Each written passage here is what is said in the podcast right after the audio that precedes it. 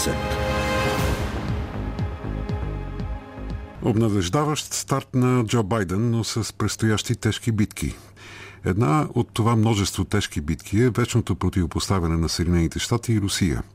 Идната сряда ще е срещата на президентите Байден и Путин в Женева, среща, чието инициатор е американският лидер и за която и от двете страни декларират предпазлив песимизъм. Не търся конфликт с Русия, заяви Байден на заминаване за 8-дневната си совалка в Европа, но ще отвърна решително, ако Москва продължава да се опитва да ни навреди.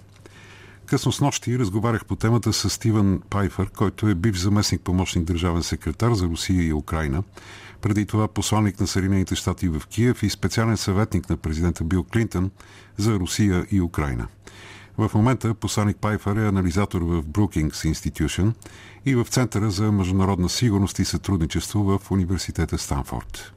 Господин посланник, могат ли да се очакват някакви реални резултати от президентската среща в Женева предвид знаците, които дава през последните месеци Владимир Путин че разбиранията му за стабилни и предвидими отношения се различават от тези на Джо Байден. Не очаквам много от срещата между президентите Байден и Путин. Тя няма да доведе до пробив или до презареждане. Но все пак има някои неща, които Байден може да постигне. Преди всичко той ще може да обясни на господин Путин кои действия на Русия са неприемливи за Съединените щати и ще трябва да понесе последствията от тях. Така надявам се, руснаците ще разберат, че определени неща водят след себе си американски ответни действия. Това според мен ще е полезно. Второ, според мен има няколко теми, по които и двете страни имат интерес да сближат позициите си, като например контрола над въоръжаването. Предполагам, че няма да влязат в преговори за това още сега, но поне могат да започнат да разискват стратегическата стабилност и така да дадат начало на съживяване след вече 10 години на процеса за увеличаване на контрола над ядрените оръжия на Съединените щати и Русия. Освен това, може да обсъдят и някои належащи сериозни проблеми, като Украина. Очаквам президентът Байден да даде ясно да се разбере, че Америка продължава да подкрепя Киев, че очаква напредък към прекратяване на конфликта в Донбас и че Кремъл трябва да промени политиката си в това отношение. Но и по този въпрос не смятам, че има перспектива за голяма стъпка в положителна посока. Руснаците, както в много други случаи през студената война, са доволни от самия факт, че се провежда такава среща независимо дали тя е ползотворна за всички или не. Означава ли това голям политически риск за Байден, след като самият той предложи да разговарят очи в очи с Путин? Не мисля. За разлика от това, което стана на предната президентска среща между Путин и Тръмп, президентът Байден ще отстоява интересите и позициите на Америка. Контрастът ще е много голям. Но наистина беше интересен моментът, в който президентът Байден предложи да се срещнат. Това стана през април, в разгара на напрежението, което беше предизвикано от вероятността от руски военни действия срещу Украина. Много хора останаха изненадани, включително Владимир Путин. Той искаше да има такава среща.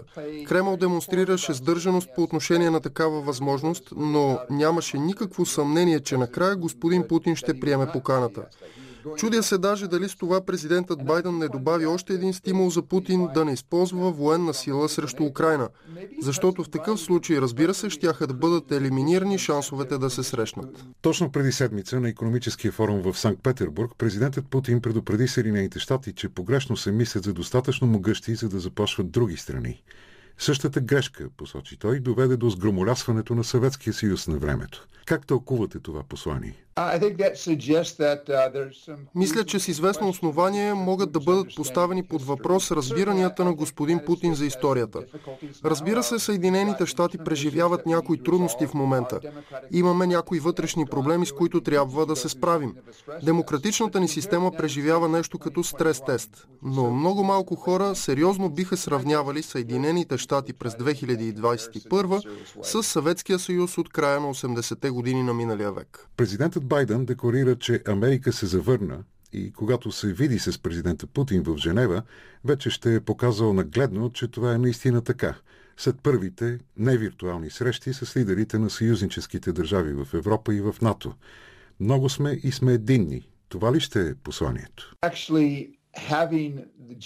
Провеждането на срещите на върха на Г7, на НАТО и с Европейския съюз ще осигури на Байден по-силна позиция. Не смятам, че ще каже, че говори от името на целия Запад, но ще може да обясни на Путин, че повечето европейски съюзници споделят американските виждания. Хореографията на това пътуване несъмнено ще донесе предимство на Байден. Дали то компенсира предимството, което получи Путин от решението на Вашингтон да не санкционира компанията Северен поток 2 и ръководителя й, който е близък до руския президент и бивш служител на Штази? Uh, Нека не забравяме, че газопроводът беше изграден до 95% по време на администрацията на Тръмп. И според мен администрацията на Байден беше изправена пред дилема. Те са против Северен поток 2, има и голям натиск от Конгреса срещу този газопровод, защото е ясно, че е геополитически проект. Целта му е да се доставя газ до Европа, като се заобикаля Украина и така Газпром и Кремъл да могат да лишат украинците от транзитни такси. Но след много трудните 4 години по време на администрацията на Тръмп, сега Съединените щати се опитват да възстановят отношенията си с Европа и по-специално тези с Германия. Според мен администрацията на Байден си е дала сметка, че налагането на санкции срещу германски и други европейски компании щеше да направи много трудна тази задача. Това беше дилемата. Но има надежда за продължаване на разговорите. Разбирам, че канцлерът Меркел ще пристигне в Вашингтон през юли. Въпросът е дали може да се направи нещо, за да бъде компенсирана Украина, която ще е най-големият губещ, както и други държави, като Полша. Това би било приемливо за Вашингтон, макар и да не е желаното от него спиране на газопровода. Украина несъмнено ще е в още по-лоша ситуация. Газпром има договор с Украина, който го задължава до 2024 да плаща за транзит на 40 милиарда кубически метра газ годишно. Германският външен министр предложи като компенсация за Украина срокът на действие на този договор да бъде удължен, за да може дори след като заработи Северен поток 2 да продължи да тече газ по украинския тръбопровод. Изглежда германците наистина полагат усилия. Остава да видим дали ще успеят. Връщам ви към Женева. Ако там не се стигне до пробив и първи стъпки към преодоляване на противоречията, какво бихте посъветвал Байден да предприеме? Ако Байден заяви на Путин, че неща като кибератаки или намеса в американската вътрешна политика са недопустими и тези неща продължат да се случват, тогава ще бъде важно Съединените щати наистина да накарат Кремъл да си понесе последствията. Били те под формата на допълнителни санкции или под някаква друга форма. Думите трябва да се подкрепят с дела. Нямам никакви съмнения, че администрацията на Байден ще бъде подготвена да отговори на такива действия от руска страна. Само за да се увери, че в Кремъл схващат къде е границата, която не бива да пресичат. Какво трябва да стане, че да се материализира истинско презареждане на американско-руските отношения и да бъде трайното? Не мисля, че в момента може да се говори за презареждане. По-скоро за някои стъпки, които да позволят на американци и руснаци да направляват по-добре трудните си взаимоотношения. Във Вашингтон използват проблема за уражения контрол, за да държат отношенията с Кремъл в коловоза. Това трябва да е целта. Предвидими и стабилни отношения ще са подобрени в сравнение с сегашното положение. Но да се опитваме отново да презареждаме отношенията, първо не съм сигурен, че Русия желая това. През 2009 и 2010 Москва беше готова да работи с Вашингтон по ключови въпроси и се стремеше да изгради по-добри отношения. В момента обаче има основания да се смята, че в Кремъл ценят Съединените щати повече като противник, представяйки себе си като велика сила. Причините за това са вътрешни. Руската економика е в стагнация, жизненият стандарт на руснаците западна през последното десетилетие. Реална промяна в тона и в същината на руско-американските отношения ще изисква напредък по някои наистина трудни въпроси.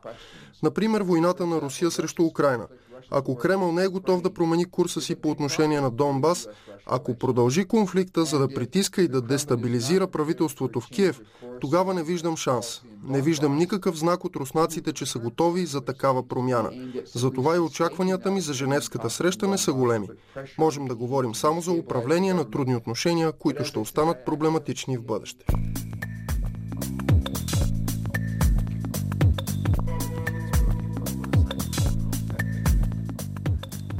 Президентът Джо Байден повтаря външнополитическите грешки на бившия президент Барак Обама. Това написа в понеделник в лондонския вестник Таймс, следващият ми събеседник по темата за руско-американската среща на върха.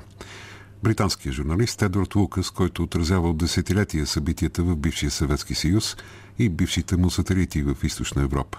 Автор на няколко книги за Русия и Запада, след които новата студена война – Конкретната грешка на Обама в случая, според Лукас, беше контрапродуктивното така наречено презареждане на отношенията с Русия и безплодното обръщане към Азия. Срещата с Путин има най-голям потенциал да се превърне в бедствие за Байден от всичките му прояви в Европа тези дни. Защото Путин не е Горбачов и няма интерес от стабилни и предвидими отношения с Съединените щати, каквито иска техният президент. Струваше ли си тогава политическия риск, който пое Байден? Среща имаше и с Брежнев в разгара на студената война. А и има неща, за които трябва да се преговаря с Русия, особено за контрола над въоръжаването. Може и да е добра идея това да става на ниво президенти, но за мен би било по-добре първо да се срещнат държавният секретар Блинкън и Лавров или директорът на ЦРУ Николас Бърнс и колегата му от руското разузнаване. Среща на върха би трябвало да се проведе, когато нещо конкретно вече е договорено. Но не съм против такава среща. Притесняваме идеята, че Западът решава да има стабилни отношения с Русия, но без да си дава сметка, че за това е необходимо и от срещната страна да иска същото. А Русия не търси стабилност. Тя по много причини е заинтересована да провокира и да дестабилизира. Провокация ли беше сравняването на Съединените щати с бившия Съветски съюз, като империя, която не е осъзнала още, че е в заника си? Путин вече от доста време проповядва, че Западът залязва и че демокрацията не работи. Това е в синхрон с китайската линия за западния опадък. Според мен, такова изразяване е добре за него в вътрешно-политически план. Но пък да го правиш от позицията на економика с размерите на италианската, без да расте обаче, не е сериозно. В Русия има системни проблеми, които Путин, въпреки че е на власт повече от 20 години, се оказва неспособен да реши. Така че, ако говорим за буксуващи политически системи, да, съгласен съм, че Америка има големи проблеми. Тя обаче е способна да се възроди, за разлика от Русия под управлението на Путин. След срещите с лидерите на съюзническите демокрации ще е в състояние ли Байден да заяви на Путин, че посланията, които прави, не са само от негово име? По-скоро ще се получи единно послание към китайците. Проблемът в Русия в основни линии е решен. Стига Съединените щати да останат ангажирани с европейската сигурност. Докато Западът е единен, Москва не представлява смъртоносна заплаха. Китай е много, много по-опасен, а ние още не сме формулирали дори стратегия как да се противопоставим. Събитията може да се развият по два начина. Съединените щати да си сътрудничат с азиатските им съюзници или да съберат под знамената и Европа и Азия. Вторият вариант има по-голям потенциал за успех, но е и по-трудно осъществим. Притеснявам се, че Байден вече доста се отчаял от европейците. Вижда, че Макрон не е заинтересован, че Германия следва собствените си интереси, че Европейския съюз не е ефективен и че Великобритания е буквално изолирана от останалата част на Европа. Затова Байден иска да замрази руския и европейския проблем, за да не му пречат да се занимава с Китай. Но така проблемът си остава, защото няма кой да попречи на руснаците да правят каквото си поискат. Освен това, Путин едва ли би се съгласил да съдейства за такова замразяване? Точно така. Не разполагаме с лукса да определяме кои са ни враговете и как точно ще ни атакуват. Когато кажеш на Путин, искам просто отношенията ни да са стабилни, той си мисли как да те накара да си платиш прескъпо за това. Ако не ми обърнеш внимание, ще започна да правя неща, които няма да ти харесат. Трябва да направиш нещо, за да спра. Но ако кажеш на Путин, че най-големият приоритет за твоята и за сигурността на европейските ти съюзници е да не му позволяваш да те заплашва, това би изиграло много по-реална стабилизираща роля, отколкото ако му се помолиш просто да си складирате противоречията в килера. Не ви ли се струва, че има поне някаква прилика в подхода на Байден към Европа и този на Русия? Например, Германия, а не Европейският съюз като цяло е в фокуса на вниманието. Струва ми се, че Байден е решил, че Германия е най-важната държава в Европа и че за да я привлече на своя страна за натиск върху Китай, трябва да елиминира дразнители в двустранните отношения, като санкциите срещу Северен поток 2. Логично звучи, но би било по-разумно да натисне Берлин да направи повече за отбраната и сигурността, включително да държи под контрол корпоративна Германия. Защото корпорациите не са само лоби за Северен поток, те са и в основата на сближаването с Китай. И като им хвърлиш кокъла Северен поток, няма да им повлияеш да се откажат да произвеждат Volkswagen в Синтзян. Опасявам се, че Байден продължава да прави грешки по отношение на Европа. Първо имаше неоправдано големи очаквания, а сега охажва големите страни и се надява всички останали да ги последват след това. Какъв смислен резултат би могъл да бъде произведен на срещата Байден-Путин? Възможно е в резултат на тайна дипломация Путин да направи нещо за подобряване на отношенията. Нещо като, например, да доведе със себе си беларуския журналист Протасевич и да каже «Ето, моят приятел Лукашенко го освободи». Това е в сферата на фантазиите, разбира се, но по принцип никой не може да предрече какво ще стане, защото Путин е непредсказуем. Критиките, които понесе Байден за предложението към Путин да се срещнат, най-вероятно ще го възпрат да се опита да направи нещо твърде драматично, като нов опит за презареждане. Той заслужава доверие. Познава проблема Русия наистина отдавна, в политиката е по-дълго дори от Путин, а не са много лидерите по света, които биха могли да се похвалят с нещо такова.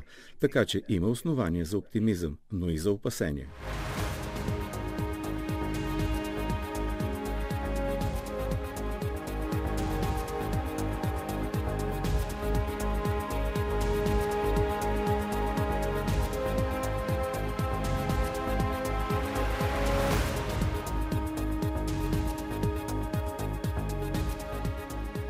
За оптимизма и опасенията преди разговора очи в очи между Джо Байден и Владимир Путин потърсихме коментари от Русия. Кореспондентът на Българското национално радио в Москва Ангел Григоров разговаря с Иван Тимофеев, програмен директор на дискусионния клуб Валдай и експерт от Руския съвет по международни въпроси. По време на Международния форум при Маковски четения тази седмица, руският министр на външните работи Сергей Лавров заяви, че Москва няма завишени очаквания от срещата между Владимир Путин и Джо Байден в Швейцария. В същото време той подчерта, че диалогът между лидерите на двете най-големи ядрени държави е обективна необходимост. Наскоро вие публикувахте статия по темата, в която пишете, че прекаленият оптимизъм преди преговорите в Женева е неуместен. На какво се дължи тази сдържаност? Тази издържаност е присъща на професионалната общност, която познава както историята на руско-американските отношения, така и текущото им състояние. Ако погледнем историята на срещите на високо равнище, винаги има очаквания за някакви пробиви, постижения и така нататък. Медиите също обичат да раздухват тези завишени очаквания, но историята показва, че дори срещите да протичат конструктивно, това не гарантира нищо, даже и ако между президентите имат добри лични отношения. Помним, че личните отношения между Владимир Путин и Джордж Буш младши бяха добри, имаше определен напредък в двустранните отношения, но след това те започнаха да се влушават. Э, сега ситуацията е по-лоша, защото са се натрупали много противоречия, които трудно могат да бъдат преодолени. Това са взаимните обиди, недоверието, санкциите, дипломатическата война. Имам предвид съкрещаването на дипломатическия щат и влушаването на условията на работа на дипломатите. Всичко това създава труден фон на преговорите. Едва ли може да се очаква някакъв пробив. Не съм прекален оптимист. В статията си, която споменах, отбелязвате, че срещата в Женева има всички шансове да стане по-успешна от преговорите на Владимир Путин с Доналд Тръмп през 2018 година в Хелзинки. Защо? Защото Тръмп беше подложен на много сериозен натиск в самите Съединени щати. Първо американският истаблишмент и така наречената дълбока държава не го приеха. Оказа се под натиск и заради скандала с така наречената руска намеса в американските избори. Някои направо го обвиняваха, че едва ли не е агент на Кремъл. Ясно е, че договореностите между Путин и Тръмп се натъкваха на много сериозна съпротива в самите Съединени щати и за нищо конструктивно не можеше да става дума. Сега Байден има по-широко поле за маневриране. Путин и Тръмп можеха да имат риторични успехи по време на срещата си, но реализирането на тази риторика на практика беше невъзможно. Разговорът между Путин и Байден може да е труден, но ако Байден поеме някакви ангажименти, има възможност да ги изпълни на практика. Нашият президент също разполага с такива възможности. По кои въпроси е възможен диалог между Русия и Съединените щати и по кои позициите на двете страни са прекалено различни, за да могат да водят ефективни преговори? Диалог възможен прежде всего по Диалогът е възможен преди всичко по темата за стратегическата стабилност и контрола на въоръженията – още повече вече има добър резултат като продължаването с 5 години на договора за стратегическите настъпателни оръжия. Сега може да бъде даден сигнал към ресорните ведомства за продължаване на диалога по режима за контрол на въоръженията. Не трябва да очакваме бърз пробив, но потенциалната възможност за споразумение е на лице. Има диалог и по темата Афганистан с оглед на окончателното изтегляне на американските войски. Не изключвам и диалог за Сирия. От друга страна имаме много сериозни разногласия по въпроса за Украина и евроатлантическата сигурност. По темата Сирия също има проблеми. Въпреки това, разговорът по регионалните проблеми е напълно възможен. През седмицата президентът Путин даде телевизионно интервю, в което обозначи евентуалното членство на Украина в НАТО като червена линия за Кремъл. Можем ли да кажем, че това всъщност е предупреждение на Путин към Байден преди срещата в Женева? Владимир Путин повторил ту точку зрения, которую... Владимир Путин повтори гледната точка, която руската дипломация защитава през последните 10 години. Той просто още веднъж подчерта, че това е червена линия, което означава, че руската позиция не се е променила. Беларус също ли е червена линия за Русия? Възможни ли са някакви договорки в Женева за бъдещето на беларуския лидер Александър Лукашенко, например, както предположиха някои анализатори? Въпрос, а о чем США и Россия могут договориться? Въпросът е какво Съединените щати и Русия могат да договорят за Беларус. Не съществува предмет за някакви договорки. Беларус е суверенна държава, съюзник на Русия в Организацията на договора за колективна отбрана и партньор в евразийската економическа интеграция. Американците могат да кажат, че не са доволни от това, което става в Беларус, че ще въвеждат нови санкции, но не мисля, че Беларус ще бъде ключова тема на преговорите в Женева. Как изглежда руската заплаха от гледна точка на Вашингтон и съответно американската заплаха от гледна точка на Москва? Я думаю, что они, эти восприятия... Они Мисля, че тези възприятия си приличат. Във Вашингтон възприемат Москва първо като политически съперник и второ като страна, която не приема американските ценности и американската политическа линия. Може да противодейства на тази линия, а понякога може да застрашава и вътрешната стабилност в Съединените щати. Имам предвид познатите твърдения за така наречената намеса в американските избори. В России похоже възприятие, американци възпринимают... Възприятията в Русия са сходни. Съединените щати са смятани за свръхсила и военна заплаха за Русия. В Русия са убедени, че една от външнополитическите цели на Съединените щати е дестабилизацията на руската политическа система. Целта е Съединените щати да постигнат определени външнополитически отстъпки в резултат на вътрешнополитически промени в Русия. Как според вас ще отговори администрацията на президента Байден на засилващото се руско-китайско стратегическо партньорство? Ще води политика на двойно възпиране или ще се опита да вбие клин между Москва и Пекин? Пока. Американците вече водят политика на двойно възпиране и за сега нищо друго не им остава. Ако допреди няколко години в Вашингтон се отнасяха доста скептично към сближаването между Москва и Пекин, сега вече го възприемат като заплаха. Като цяло обаче те няма какво да предложат на Русия в замяна на някакво отдръпване от Пекин. За Москва такова сближаване има смисъл не под формата на съюзнически отношения, а на тясно партньорство, защото ще й е трудно сама да възпира Съединените щати. Пекин също е подложен на безпредседентен натиск от страна на Америка. Затова имаме общи интереси в областта на сигурността. Събота 150.